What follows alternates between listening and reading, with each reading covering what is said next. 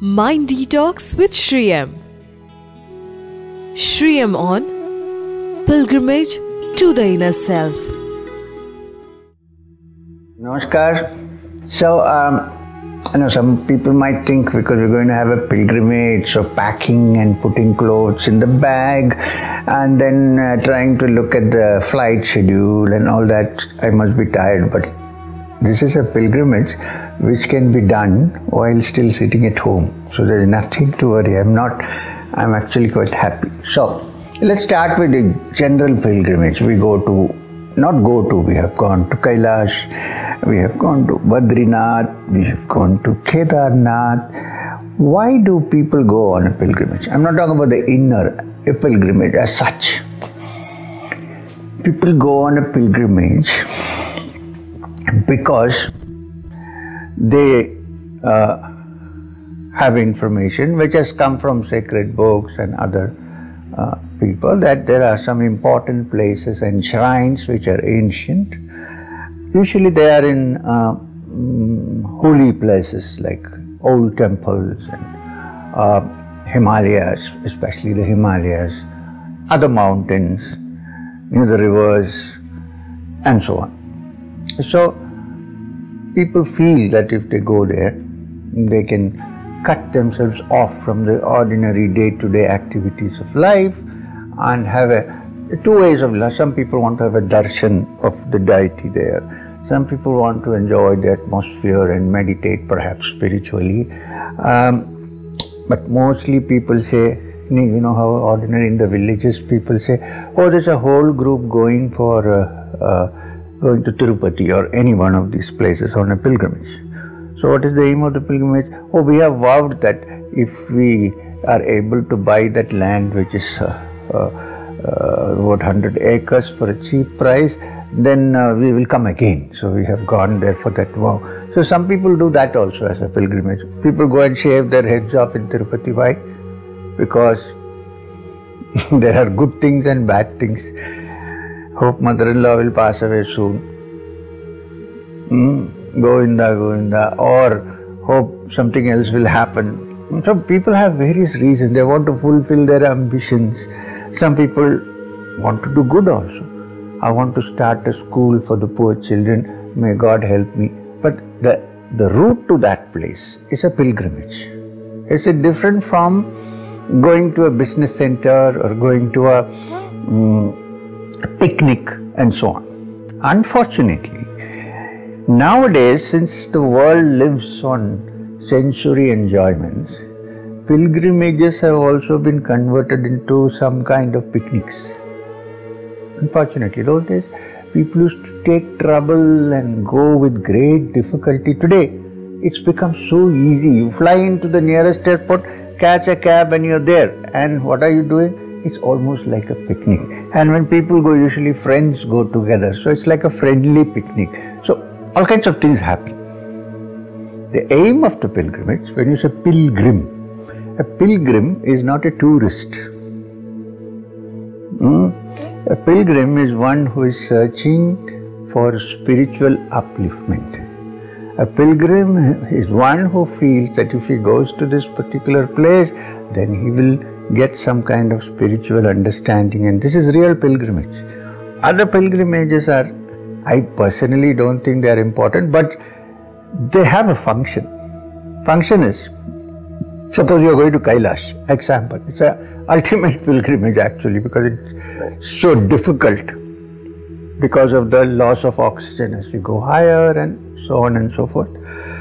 If you go, what happens? You have to give up many things you can't be as luxurious as you were before. You have to adjust your timings. Above all, you have to adjust with people. When you go to such places, and when you are in difficulty, you will see how selfish people are. It comes out. They want to get the best place, are the people who guess. And you can also see how there are groups within groups. How you will be, have 100, 200 people on a pilgrimage, there will be one small group. That group is whispering against that group. Eh, so but nevertheless, it's hard work. Suppose you want to go to Kedar. Now they have made a new route. Those days we went to Gauri Kund and from Gauri 14 kilometers. Huh? Rambara. We used to walk. That walk is a difficult walk. You're almost dead by the time you reach Kedar. Then you see the snow-clad peaks and you see the temple. You complete rest and the mind is totally at rest. This is the one of the basic reasons for a pilgrimage. Of course, there are hanger-ons who just come along just to have a good time. But generally, because when we go through this, then you realize something is happening to us. You have to adjust with other people. You can't eat the same food which you are accustomed to, and so on and so forth. So it's a penance. It's a tapasya. If you really are serious about a pilgrimage, it's a tapasya. Well, that's one kind of pilgrimage.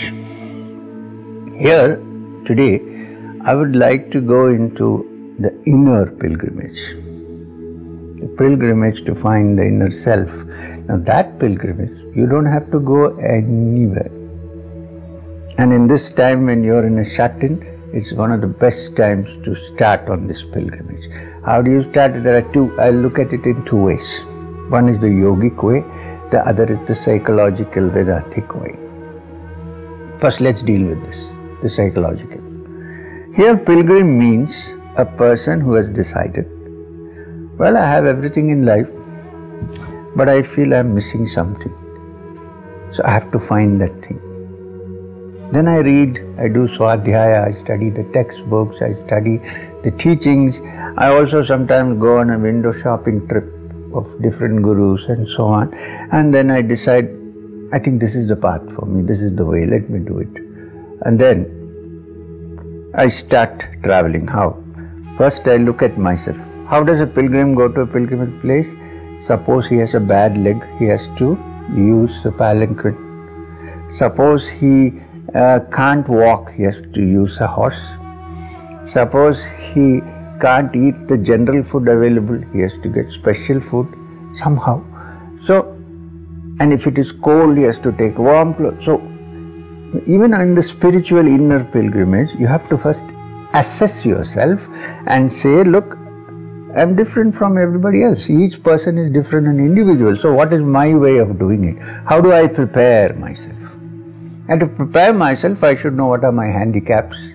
What is it that is preventing me from going into the depths of my consciousness, which is the, the aim of the pilgrimage? All this has to be worked out. So, that is the preparation, the packing. Throw away extra luggage. You, you can't carry all your burden of your luggage and go up there however good your backpack is. In fact, the word backpack I have changed to head pack.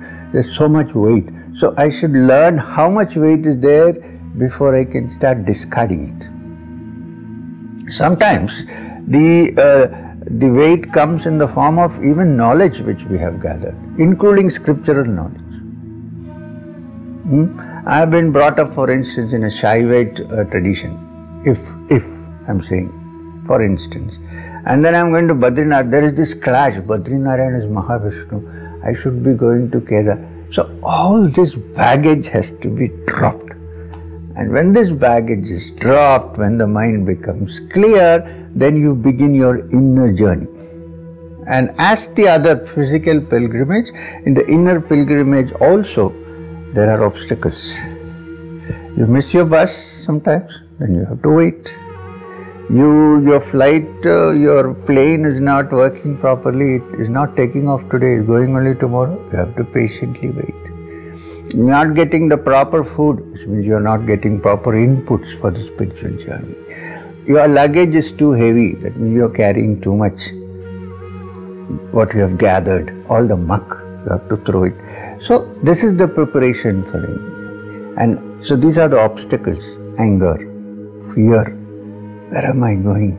Unknown place. It's even more difficult because when you normally go for a pilgrimage, there is a group. Here you're alone. This is an individual journey. So sometimes you're faced with fear. I don't know where I am going. There, if you have a person who has already walked on the path, who is able to talk to you and hold your hand when you're tired, not all the time, and say, okay, this is what it is, then it's a great help. That's the role of the guide. You know, every pilgrimage has a guide. This is a guide. The guide shouldn't become so important that he takes all your money and goes home. Yeah, this is very important to note. So you face these obstacles, and the obstacles in the inner pilgrimage are your gross emotions, your anger, your impatience, um, the things that clog your mind and make it impure. These have to be slowly discarded, otherwise, you will not be able to walk fast into this inner realm where the deity sits on the top of the mountain because at every step you'll be bogged down by the unnecessary weight of this muck that you're carrying. So you have to put the basket of cabbage which you're carrying on your head down before you swim and clear the way to the pilgrimage. This is the inner one side of the inner. From the yogic point of view, the pilgrimage starts with raising your consciousness from the gross to the subtle. So, we say in the yogic circles, in the Shivaraja Yoga circles, that Mount Kailash is here in the Sahasrara. You don't have to go here and there for that. Mount Kailash is right here. On Mount Kailash who sits Sadashiva, the Supreme Shiva, is here. And where does the pilgrim start from? From the Mooladhara, the root foundation. From there he starts, he or she. And then raising the consciousness from the gross to the subtle. Step by step, you're on a pilgrimage. You pass through, um, you start with one place where you are, the root foundation where you normally are, the foundation. And then you go through five little cities, Puras, Manipura. Pura means a city. And then you reach here. Before you reach here, you come to the Ajna. Ajna is Varanasi for us. For the Varuna river, the Ida, and the Asi river, the Pingala, cross here. So it is Varana, Asi. Varanasi is here for us. Then we go to Varanasi. So Till coming to Varanasi, you're actually raising your awareness or consciousness from the gross, which is Prithvi, to still subtler, which is Apas, and then subtler still, for which you need a lot of heat, so Manipura, Agni, and then evaporated into Vayu, which is the Anahat, and then from there to the Akasha, which is in the Vishuddhi. These are the centers where you tarry a bit before you go further up. You need to stay slowly and go. It can't go at once. It's like trying to go to Kailash on one day. By the time you reach there, oxygen content is so less, you won't be able to breathe. So, go up step by step. And then from Varanasi, you stand there and look up and you see Kashi Vishwanath sitting here in Kailash, it's the same thing. And then your mind, having lost its grossness and become very subtle, becomes quiet and tranquil, and then you begin to hear the chant Om Namah Shivaya, Om Namah Shivaya, and then as you keep on looking, you disappear, and there is only Chidananda Rupa, Shivam, Shivam. There is only the sound of the Shivam going on, sometimes only pure Om. So the pilgrimage starts from Prithvi, Apas, Agni, Vayu, hmm, Akasha. Beyond this is beyond Akasha. You cannot, there are no definitions to that. And the Sahasrara where sits Shiva. When that pilgrimage is done, the inner pilgrimage, Believe me, the inner pilgrimage is more difficult than outer pilgrimage. If you have lots of money, you can fly in a helicopter if you want to go to Badri or Kedar. Here, no helicopter can take you. Hmm? There, you cannot. There, Uh, what is it? There is one old Hindi song. It's about there all this gadi, motor and all won't go, you have to walk, man. There is an old song. So here you have to walk. There is no way. If you have more money, who cares? Nobody cares. If you have more influence, nobody cares. You can only go according to your own quality, your own effort, and your one pointed understanding that you have to do this pilgrimage because it is the ultimate, the pilgrimage of all pilgrimages for the mind to go through the different levels of consciousness and reach the subtlest level of consciousness represented in the human body here in the Sahasrara. This is the inner journey, the inner pilgrimage. And for that, you need to prepare as much or even more than you prepare for the uh, outward pilgrimage. So, this is the journey, this is the inner pilgrimage to the inner reality, and anyone who has once gone on this pilgrimage is free forever.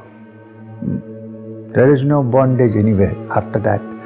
You may live in the world and carry on with your whatever activities are handed over to you or given to you, but you have touched Kailash and you have come face to face with Shivam. And in the in the um, in the light of that, everything else, all darkness is vanished. And this is what the Vedas declared Asato ma sadgamaya tamaso ma jyotirgamaya mrityor ma amritam gamaya. So this journey, the inner pilgrimage, is to travel from death to deathlessness, from the unreal to the real, from darkness into light. This is the inner pilgrimage. I am not discouraging you from going on outer pilgrimage. Please do, but please understand that the inner pilgrimage is the most important. And while you do your outer pilgrimage, the inner pilgrimage is also added on to it in fact made more important, then the outer pilgrimage becomes more effective and more useful than simply being an outer pilgrimage. Thank you very much. Namaskar. Mind Detox with Sri M. Sri M on Pilgrimage to the Inner Self.